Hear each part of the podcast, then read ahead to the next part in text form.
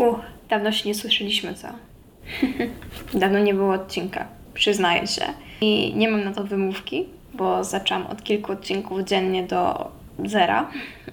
Ale coś ostatnio takiego działo. I przepraszam, jeśli tak brzmi na zmęczoną, bo w sumie wytłumaczy to tematem dzisiejszego odcinka, a mianowicie detoks dopaminowy. Szczupakowi już o tym opowiadałam i ogólnie powiadomiłam moich e, znajomych, później wytłumaczę dlaczego ich powiadomiłam, że na coś takiego przechodzę na ten moment. Dzisiaj troszeczkę porozmawiamy o social mediach. Będę sugerować się, ten odcinek może być znowu chaotyczny. Mówię to za każdym razem, ale będzie chaotyczny, ale mniej, bo nie mam skryptu, ale mam coś innego. Nie wiem, czy wiecie, ale piszę i piszę dużo i piszę różne, różne w sumie rzeczy. Zaczynając od nadal kończenia mojej książki, napisałam dramat, napisałam tysiące wierszy i napisałam artykuł. Oczywiście wszystko nie jest publikowane. To jest raczej dla mnie, dla moich znajomych i dla mojej polonistki, ale ten artykuł nosi nazwę Narodziny 2.0. Jest dosyć ważny dla mnie. W sumie niedługo, w sierpniu minie rok od takiej ważnej decyzji w moim życiu. I może się wydać to, że to nie jest w sumie takie ważne i w sumie co w tym trudnego, ale w dzisiejszych czasach, szczególnie ostatnio, myślę, że to jest jednak ważny krok. A o czym będę mówić? No o porzuceniu social media. Ale dobra, zbierając to w kupę e, jakąś, nie wiem, będziemy mówić o social mediach, czyli o tym artykule, czyli o tym, jak się pozbyłam social mediów i o detoksie dopaminowym, który przechodzę właśnie w tym momencie. Jestem na dniu trzecim. Przedstawiając genezę tego fenomenu, no to zacznijmy od kilku kontekstów. Wiadomo, jestem młodą kobietą pokolenia generacji Z, czyli praktycznie wychowaną wśród nowinek. I do dzisiaj pamiętam, jak moja mama kupiła, jako tak pierwsza w moim otoczeniu, telefon dotykowy. Taki żółty Samsunga. Pamiętam, że to było wydarzenie. I ja nadal na przykład pamiętam każdy telefon lub jakiś inny gadżet, który dostałam, chociaż ja kupowałam. Moi rodzice jakby silnie wierzyli, że jakby zakup takich rzeczy byłby idealną lekcją, bo nie muszą sami wydawać tyle kasy, a ja się czegoś nauczę. Nie wiem, czy się czegoś nauczyłam, bo jestem zakupoholiczką, ale dobra. No i wiadomo, y, ja moją przygodę z telefonami zaczęłam od telefonów klawiszowych, służących głównie do kontaktu z rodzicami. I nie dlatego, że mi zakazywali używać go w innych celach, ale dlatego, że ja po prostu nie potrafiłam. I wiecie, o ile jakaś fajniejsza ciotka nie pokazała mi jak, go, jakiejś innej funkcji albo czegoś, co mogę fajnego w nim robić, to nie wiedziałam. I później, jak na każde polskie dziecko przystało, po komunii kupiłam dużo, dużo rzeczy. Gry, telefon już dotykowy, tablet. Było raczej normalne, przeciętne zachowanie, nie? Każdy rówieśnik tak robił. Czy dochodziło do cyberprzemocy, bo o tym się dużo mówi. Ja nigdy nie rozumiem tego fenomenu, ale troszeczkę z innej perspektywy. E, czy dochodziło do cyberprzemocy? Wtedy jeszcze nie. Ja uważam, że wtedy chyba raczej dochodziło do takiego obrażania się na siebie. E, kupiłaś tą samą garę co ja, albo ten telefon co ja i teraz nie możemy się przyjaźnić. Dzieci są okrutne. Naprawdę dzieci potrafią być okrutne, ale to przecież jest logiczne. Bo dzieci nie są w żadnym stopniu dojrzałe, inteligentne emocjonalnie, no bo to dzieci, wiadomo. I w tym nie ma nic złego. I gorzej jest, jak to połączymy tą niedojrzałość emocjonalną z, ze złym wychowaniem w domu, brakiem szacunku i tolerancji. I wtedy właśnie dzieci stają się chodzącymi diabłami, można powiedzieć. Okej, okay, ale skoro każdy, powiedzmy w moim wieku, przeżywał wtedy to samo, gdzie był problem? Powiedziałabym, że wchodzi kontekst rodzinny i tego, że ja się wychowałam jako jedynaczka i bardzo późno zostałam siostrą, moi oboje rodziców pracowali bardzo, bardzo, bardzo późno. Nie miałam rodziny na miejscu, średnio znajomych. Wpadłam jak Alicja w Krainie Czar do takiej dziury otchłani internetowej. W sumie zostałam wychowana przez internet, można powiedzieć. Ostatnio właśnie dyskutowałam na ten temat z moją mamą, bo moja mama się uparła, że no ale jak to, ja dostałam bardzo późno telefon. Trzecia klasa, nie powiedziałabym, że to jest późno i moja mama też uparła się, że ja nie spędzałam tyle czasu. Ale to nie jest prawda, ponieważ ona nie spędzała ze mną tyle czasu, żeby zauważyć to, że ja praktycznie no, spędzałam od 12, przynajmniej, no nie 12, dobra, to jest przesada, ale jak powiedzmy były wakacje, to naprawdę spędzam od 8 godzin do 12 w, internecie. I nie tyle co w internecie, ale ogólnie na telewizji, internet, grach, cokolwiek. Chociaż ja nie byłam nigdy fanką gier. I oczywiście to było złe, nie powiem, ale ja patrzę troszeczkę na to z innej perspektywy.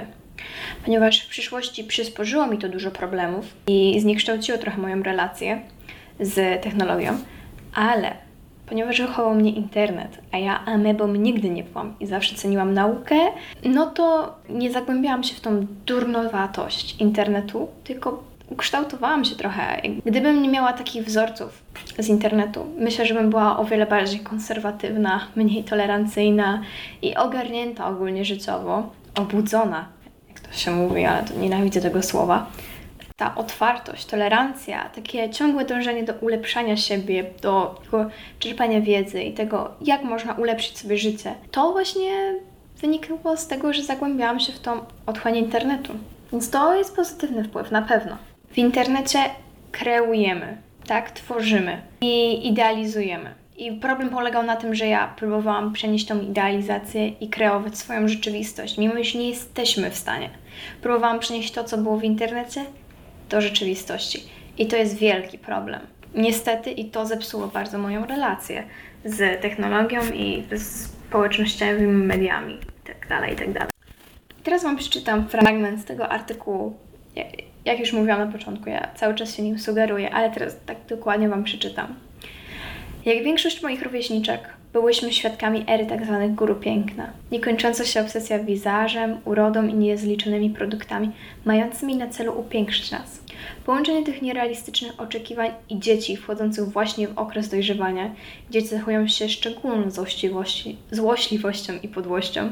I gotowe. Najgorsze samopoczucie, jakie doświadczałam w swoim życiu bo pragnęłam spełnić te oczekiwania. Starałam się być popularna, ale nie dlatego, że faktycznie lubiłam spędzać czas z ludźmi, ale dlatego, że wszyscy mi powiedzieli, że tego powinnam chcieć.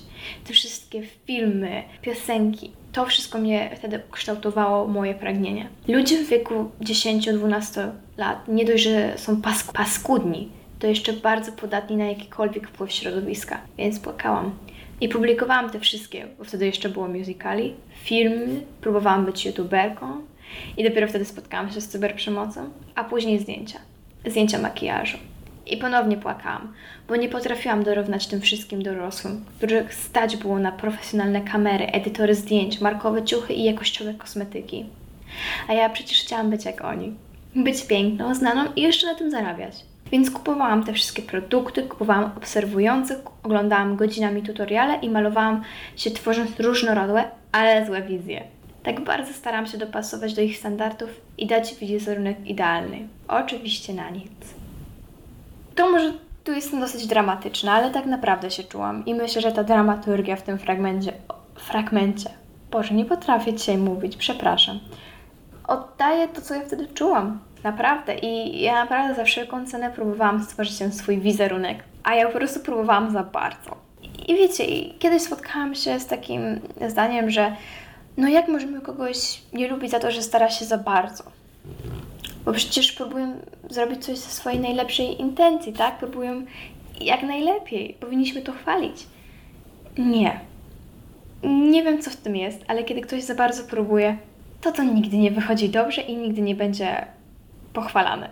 Staram się z każdym dniem akceptować to, że taka era, taki okres w moim życiu był, ale trudno, bo naprawdę dostaję strasznego takiej fali żenady, jak o tym myślę i o tym mówię. Okej, okay, ale przejdźmy dalej, tak? I zrobiłam ogólnie sobie taki nawet wykres w tym artykule. Jak ilość, jaka ilość była mojej social media tak z roku na rok? I powiedzmy w 2012, wtedy kiedy poszłam do szkoły, było to zero. E, w 2014 założyłam Facebooka, w 2016 już miałam Facebooka, YouTube'a, Messengera. Ja też tak mówię ogólnie, nie mówię tam wszystkich, bo oczywiście aplikacji było więcej. W 2018 do tego Instagram, Snapchat, Musical.ly, wiadomo. W 2020 był to Facebook, YouTube, Messenger, Instagram, Snapchat, Spotify oraz Netflix. A w 2021, na moment kiedy ja usuwałam social media, czyli w sierpniu, i to mówię Wam teraz tylko główne, główne, z których ja korzystałam najbardziej, pomijam resztę. To był Facebook, YouTube, Messenger, Instagram, Snapchat, Netflix, Spotify, Twitter, TikTok, Pinterest i Discord. To było 11. I wiadomo, że są ludzie, którzy mają wiele więcej. Dla mnie to jest jednak dużo, jak patrzę z perspektywy. Jedziemy dalej z tą historią. Przyszło liceum. I ja nie wiem, co się wtedy stało, że fakt, że skończyłam szkołę w pandemii, czy taki fakt powolnego dojrzewania, ale znacznie zmieniłam swoje nastawienie do tego wszystkiego. Nadal byłam mentalnie, emocjonalnie i fizycznie uzależniona od nich, ale skorupka zaczęła pękać i zaczęłam zmienić nastawienie. I zamiast robić z siebie sensację na skalę światową, zaczęłam dążyć i silnie pogłębiać ro takie rozwijanie swojego wizerunku idealnej, bez skaz, ale nie na skalę światową, tylko tak, wiecie, wśród innych. Czyli nadal źle, ale nie tak żenująco.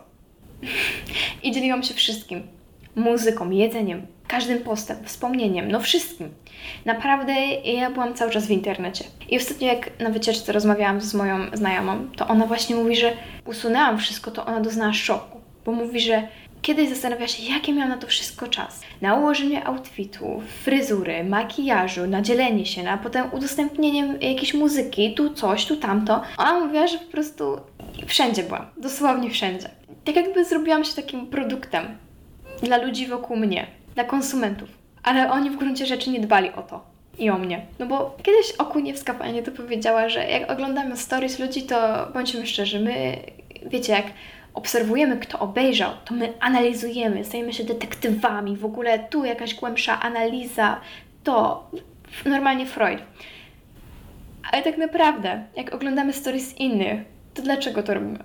No bo się nudzimy bo nie mamy co innego robić. I nie powinniśmy tego tak dokładnie analizować, bo to nie ma sensu. Bo wszyscy wiemy, czemu to oglądamy. I tworzenie teorii jest po prostu zbędne. Okej, okay, więc nadszedł rok 2020 i jak już mówiłam, porzuciłam moją karierę influencerki. Boże, to brzmi okropnie, ale tak było. I jak już omówiłyśmy ten mój piękny wykres, powiedzmy jak był, wyglądał mój dzień. I zaczynałam dawką najważniejszych social media, czyli YouTube, Facebook, Messenger Instagram i Snapchat. I to zaczynałam codziennie. Zaczynałam dawką tych pięciu. Potem odpalałam zdalne lekcje i z powrotem. I tak codziennie. I wiadomo, jeszcze przeplatałam to innymi. Potem wszedł TikTok e, i Twitter, od których się chyba najbardziej uzależniłam i które miały najbardziej destrukcyjny wpływ na mnie. Ale dobra. Wiadomo, codziennie tak, zdalne lekcje w tle, ja sobie na social mediach i obserwowałam idealne życie innych i tylko niszczyłam siebie. Bo dlaczego to nie mogłam być ja? I wtedy nadszedł kryzys. Bo jeśli nie jestem świetna w na nauce, jestem przeciętna, tak dla kontekstu, nie mam żadnego specjalnego talentu, nie potrafię zaistnieć w internecie, ani nie potrafię być zwyczajną nastolatką z sąsiedztwa. Wiecie o jakie dziewczyny mi chodzi, te, które po prostu na Instagramie, wiecie, wszystkie mają identyczne zdjęcia, idealne życie, pełno znajomych. Jaki ja mam sens? Jest bardzo płytkie, nie? Absolutnie. Ale ja się zamartwiałam tym na śmierć. I co chwilę płakałam, nienawidziłam siebie i, i super, prawda? Co się potem stało? Kontynuujemy tę historię, bo ona staje się coraz czarniejsza z chwili na chwilę. Kiedy sobie tak naiwnie tkwiłam w tym depresyjnym stanie, wpadłam w dziurę K-popu. Gatunek specyficzny i nie z powodu muzyki, bo muzyka dobra, ale z powodu relacji idol-fan i w ogóle całej tej społeczności. I nie będę teraz o tym mówić, bo to jest tak złożony temat. Naprawdę, to jest fenomen. Wiecie, jak zamieniacie się w K-popiarę, to są różne stany. Korea było coś jeszcze i potem po prostu yy, zalewanie swoich znajomych tym. A na samym końcu myślę, że jest faza Twittera. No właśnie, Twitter. Coś, czego żałuję. Wtedy dowiedziałam się, że nie każdy okruszek internetu jest kontrolowany i nadzorowany. Zetknęłam się z ludźmi, którzy traktowali swoje posty jak własne pamiętniki. I ja też sama tak traktowałam Twittera. Tyle, że ten pamiętnik każdy mógł przeczytać. I wiecie, tu nie chodziło o tym, że nagle cały świat się dowiedział o Twoich historiach. Nie. Chodziło o to, że z takich osób tworzyły się pojedyncze najpierw jednostki, potem grupy, potem społeczności i subkultury. I na Twitterze traf, zawsze stanie się tak, że trafisz na subkulturę o złej porze i złym miejscu. Nie wchodząc w detale, dowiedziałam się rzeczy, które wspomogły rozwój moich zaburzeń odżywiania i innych problemów, i wiecie, ja myślałam, że wszystko jest ok, no bo mam to pod kontrolą. Co było skrajnie błędnym przekonaniem. No to tak, wiecie, każdy, kto ma Twittera, wie, że jest konfliktowy. Taki sąd bez rzeczywistej władzy. I to znowu znalazło swoje odzwierciedlenie we mnie, bo e, ostatnio nawet o tym rozmawialiśmy na polskim, że tam jest wielka polaryzacja. Jak się ze mną nie zgadzasz, to jesteś w błędzie i tyle. Wszystko jest czarno-białe. Ja ogólnie stałam się bardziej kłótliwa i stronna. I zamiast szukać powodów i faktycznie zagłębiać się w czyjeś przekonania, z góry tworzyłam barierę, nie patrząc na nic innego. Stałam się bardzo polarna. Tak mówimy o tej tolerancji. Ale jeśli nie potrafimy zrozumieć, dlaczego ktoś jest też konserwatywny, to sami nie jesteśmy tolerancyjni. Ja nadal próbuję, wiecie, powiem o tym na końcu, ale szkody, które nam zadają niektóre social media, usunąć aplikacje albo w ogóle wywołać te szkody można bardzo szybko. Ale ich skutki są nadal we mnie i ja nadal nad nimi pracuję, a minął, jak już powiedziałam, minął już prawie rok. Okej, okay, jedziemy dalej. Pinterest, Instagram i przede wszystkim TikTok. Troje jeźdźców apokalipsy mojej, które zniekształciły mój wizerunek na siebie i życie. Patrząc na aktorki, influencerki, takie inne idolki, ja pragnęłam nimi być. A te platformy tak bardzo próbowały mnie przekonać, że mogę, jeśli się os- takie, wiecie, jak, jak troszeczkę się postarasz, to, to tak możesz. Ja nie wiem, to jest bójda. Oczywiście. TikTok i Instagram wymyśla co chwilę kolejny standard, kolejne oczekiwania, wobec którego mamy wyglądać. A jako kobiety, w silnie, jak już mówiłam, w takim podatnym na wpływ ze strony środowiska wieku, to jest porażka. I ja mówię, cały czas kolejne, wymyślałam, tak sobie zadawałam oczekiwania, standardy, jak mam wyglądać, jak mam, czego mam słuchać, co mam robić, myśleć, z kim się umawiać, co mam w ogóle robić w swoim wolnym czasie. Wszystko. I jest to smutna rzecz, bo im dłużej w tym siedziałam, tym gorzej się czułam. Doszliśmy w sumie do końca. Nastał e, sierpień 2021 roku i postanowiłam usunąć wszystko. Znaczy, no nie wszystko. Później o tym powiem, ale co mnie zachęciło? Co mnie przekonało? Tak, z silnie uzależnionej osoby. Każdy w moim wieku mówi, ja tam nie, no ja nie jestem uzależniony, to jest, nie? Bo, bo to jest norma wśród nas. Ale jesteśmy. Od dłuższego czasu oglądałam y, filmy youtuberki Simon Simons i obejrzałam jej film na temat właśnie doświadczenia z usunięciem social mediów. I będę szczera, gdy powiem, że zatkało mnie. Bo spodziewałam się tego, co wszyscy mówią na ten temat, że, że o, nie powinno się. Wiecie, że to niedobre dla nas. Nie, nie, nie, że w ogóle, no, byłam szczęśliwsza i tyle. A ona dała konkrety. To nie było wyłączenie telefonu na trzy dni, wypicie wody, zrobienie jogi, potem powiedzenie, że się używa życia. Nie. Ta studentka psychologii mówiła mi szczegółowo przykłady, jak się czuła, co się zmieniło podczas jej eksperymentu i szczegółowe wyjaśnienie, jak TikTok i inne aplikacje są skonstruowane, aby uzależniać i wpływać na nas. Mówiła o wszystkim, o algorytmach urody, efekcie niespodzianki, syndromie nagrody. Wszystko. Chwila, moment, a ja siedziałam nad przyciskiem do usunięcia kont. Bo zrozumiałam też inną rzecz. Jeśli usunę aplikację, Przecież znając życie, po tygodniu się rozmyślę, znudzę i zainstaluję z powrotem. Więc usunęłam konta. Usuwając je, unicestwiam algorytm, który tak mnie uzależniał. Jeżeli bym spróbowała wrócić, to nigdy nie będzie to samo. I się tylko zawiodę i w sumie znudzę i, i wrócę. Tak? Nie wrócę do social media, ale właśnie do ich nieposiadania. Ostatecznie usunęłam konto na Instagramie, TikToku. I dobiło mi to chyba najmocniej. Bo chcąc czy nie chcąc, przejmowałam się liczbą obserwujących. Ta moja wewnętrzna influencerka została do końca. I przejmowałam się tym, co tam publikowałam. Uznawałam to takie, za moją taką dumę. Takie, że wiecie, jestem lepsza od wszystkich, bo, bo znam się na tym. Przejmowałam się tym moim idealnym wizerunkiem do końca. Kilka kliknięć, usunięte. Taka dygresja. Muszę dodać, że usuwanie kont jest dziwnym trafem skomplikowane i długie. Naprawdę trzeba się nagimnastykować, żeby usunąć. To to nie jest takie proste, że wiecie, wchodzicie w ustawienia, usuń. Nie, to jest dłuższa procedura. No ale dobra, to taka drobna obserwacja i chyba wszyscy wiemy czemu to jest tak skomplikowane. Na początku czułam się dziwnie, ale poczułam się strasznie wolna.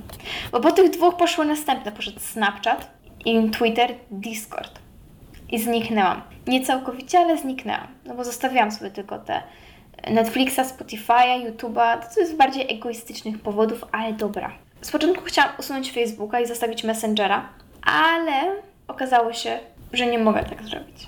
Musisz mieć Facebooka, żeby mieć Messengera, a Messenger jest mi potrzebny nie tylko do kontaktu ze znajomymi, ale też do kontaktu tak ogólnie, do szkoły, no jest potrzebny. Okazało się, że jeśli dezaktywuje się konto na Facebooku, to Messenger się zostawia. Od czasu do czasu właśnie dezaktywuję to konto, jak czuję, że o, przesadzasz z tym Facebookiem. W ogóle na początku miałam dziwną obawę, taką obawę FOMO, że mnie dużo ominie. że jak usunę TikToka, to usunie mnie tyle po prostu jakichś dziwnych, randomowych ciekawostek, że nie będę już się tak wyuczała na dane tematy, że ominie mnie tyle muzyki. Nic się takiego nie stało. Kolejna bójda. Na samym końcu mówię, zostawiłam sobie Pinteresta i jakby Pinterest i YouTube zostawiłam dlatego, że ja ich używam do celów ogólnych. Ale ograniczyłam sobie ich używanie w pewien sposób. U, usunęłam mobilne aplikacje i wchodzę przez stronę, jakby przez przeglądarkę do nie. W ten sposób jakby one mają mniej funkcji, a jest trudniejsze wejście na nie, więc nie spędzam tyle czasu na nich. Jak już mówiłam, co mnie jeszcze powstrzymywało od usunięcia? Takie płytkie i bezsensowne wymówki. Jak to odkrywać nową muzykę, jak będę czerpać inspiracje, pomysły, jak będę się komunikować z innymi. No kochani, normalnie. Internet mnie nie inspirował, tylko kazał powtarzać rzeczy, już zrobione. Nie dawał mi pomysłów, ale zabierał mi nudę. Warto zagłębić się na temat, dlaczego nuda jest nam potrzebna. Obejrzałam film na YouTubie właśnie na ten temat i kochanie, to jest po prostu... Jak bardzo jesteśmy zepsuci w środku. Bez tej nudy. Bez niej nie miałam oryginalnych i dobrych idei. Muzyka nadal była mi polecana, ale inaczej, przez samą aplikację Spotify'a, YouTube'a czy po prostu znajomych. Co się zmieniło?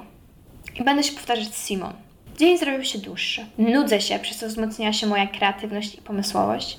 Doceniam wszystko, co mam i przeżywam. Zaczerpnęłam nowe zajęcia. Mam stabilniejsze poczucie własnej wartości, bo biorę je z siebie, a nie z, po prostu z otoczenia. Wróciłam i zagłębiam pasje, które wcześniej porzucałam. I efekty były widoczne na tyle, że prawie wszyscy moi znajomi poszli w moje ślady. Niektórzy po kilku rozmowach, a niektórzy po prostu widząc mnie. I może nie zrobili, jak mówiłam, tego tak radykalnie, ale zaczęliśmy żyć. I teraz tak, czy nadal mam brak motywacji? Tak. Wychodzę na dwór? Rzadko. Czy magicznie przestałam odczuwać zazdrość, złość i stronność? Nie. Absolutnie nie. Ale czuję, że te emocje występują w bardziej stabilnym, umiarkowanym stopniu. I powiedzmy dalej, czy dalsi znajomi są sfrustrowani, że nie mogą mnie nigdzie znaleźć, czymś się podzielić albo zwyczajnie oznaczyć pod postem? No tak, ale wiecie, takich ludzi się unika. Albo po prostu. No, to jest bardziej żart, że ja nigdzie mnie nie ma i ja usuwam, co, co miesiąc usuwam kolejne social media. Również jestem stwierdzenia, że social media mają efekt jak używki, narkotyki i ja będę za tym stać. I wiem, że w całym tym odcinku brzmi jak jeden wielki boomer, ale tak jest. I musimy jednak, wiecie, my próbujemy siebie chyba oszukać albo jak szczupak gaslightować się sam Sami się gaslightujemy, że to nie ma na nas wpływu, ale ma. Efekty i szkody, jakie sobie nimi zadałam, nadal są we mnie, jak już mówiłam. I muszę dużo czasu poświęcić, zanim w pełni wrócę do dobrej kondycji. Nadal mam problemy z krótkim zakresem uwagi. Choć jest lepiej, naprawdę jest o wiele lepiej. Nadal mam stany depresyjne. Nadal potrafię porównywać się do innych i wymagać idealistycznego życia. Zmierzam ku lepszemu, bo jest lepiej zawsze jest i będzie lepiej. Koniec końców to jednak mi wszystko ukształtowało i gdyby, wiecie, gdyby moja rodzina była przy mnie, to nie stałabym się samodzielną osobą. Nie, nie wychowałabym się na tolerancyjną, otwartą osobą. E, z całymi tymi ruchami Black Lives Matter, po prostu. Ja nigdy, gdyby nie to, że obserwowałam wielu e, people of color, wielu takich ludzi, którzy wy, nauczyli mnie dużo i byłabym bardzo ignorancką osobą w tym momencie, gdyby nie oni. Gdybym nie miała obsesji na punkcie makijażu, nie umiałabym się dziś ładnie malować. Nie znałabym tylu trików na urodowych. Gdyby nie to, że miałam obsesję na punkcie makijażu, ja w pewnym momencie nawet malowałam innych ludzi, za kasę czasami. To wiecie, to wszystko mnie ukształtowało. Nie poznałabym tylu wspaniałych artystów. Gdybym nie miała Twittera, nie, nie, nie miałabym takiego poczucia humoru, szczerze mówiąc. Miałam kilka momentów, gdzie próbowałam wrócić, ale już nie potrafię. To nie jest to samo. Bo internet ma to do siebie, że czas płynie tam inaczej. I jak się nie ma dłuższą chwilę, to zanim się obrócisz, to ludzi, których tam lubiłeś, nie ma. Kolejny trend zmienia się, a najlepszy mem został zastąpiony następnym. A twoją absencją nikt się tam nie przejął. Nikt. Nikt tam, nikt tu. W internecie umarłam, ale narodziłam się na nowo. Tutaj. I to jest koniec mojego e, artykułu. Jak mówiłam, ja nie czytałam go oprócz tam jednego fragmentu. Bardziej się sugerowałam nim. Podsumowując, ja bardzo zachęcam. Naprawdę, bardzo zachęcam. A teraz zaproszę Was na kolejną część, w której będę rozmawiała na temat detoksu dopaminowego. To bardzo łączy się z tym dzisiejszym tematem. Życzę miłej mieli, miłej, życzę smacznej, smacznej, ciepłej. Życzę ciepłej meliski i do zobaczenia!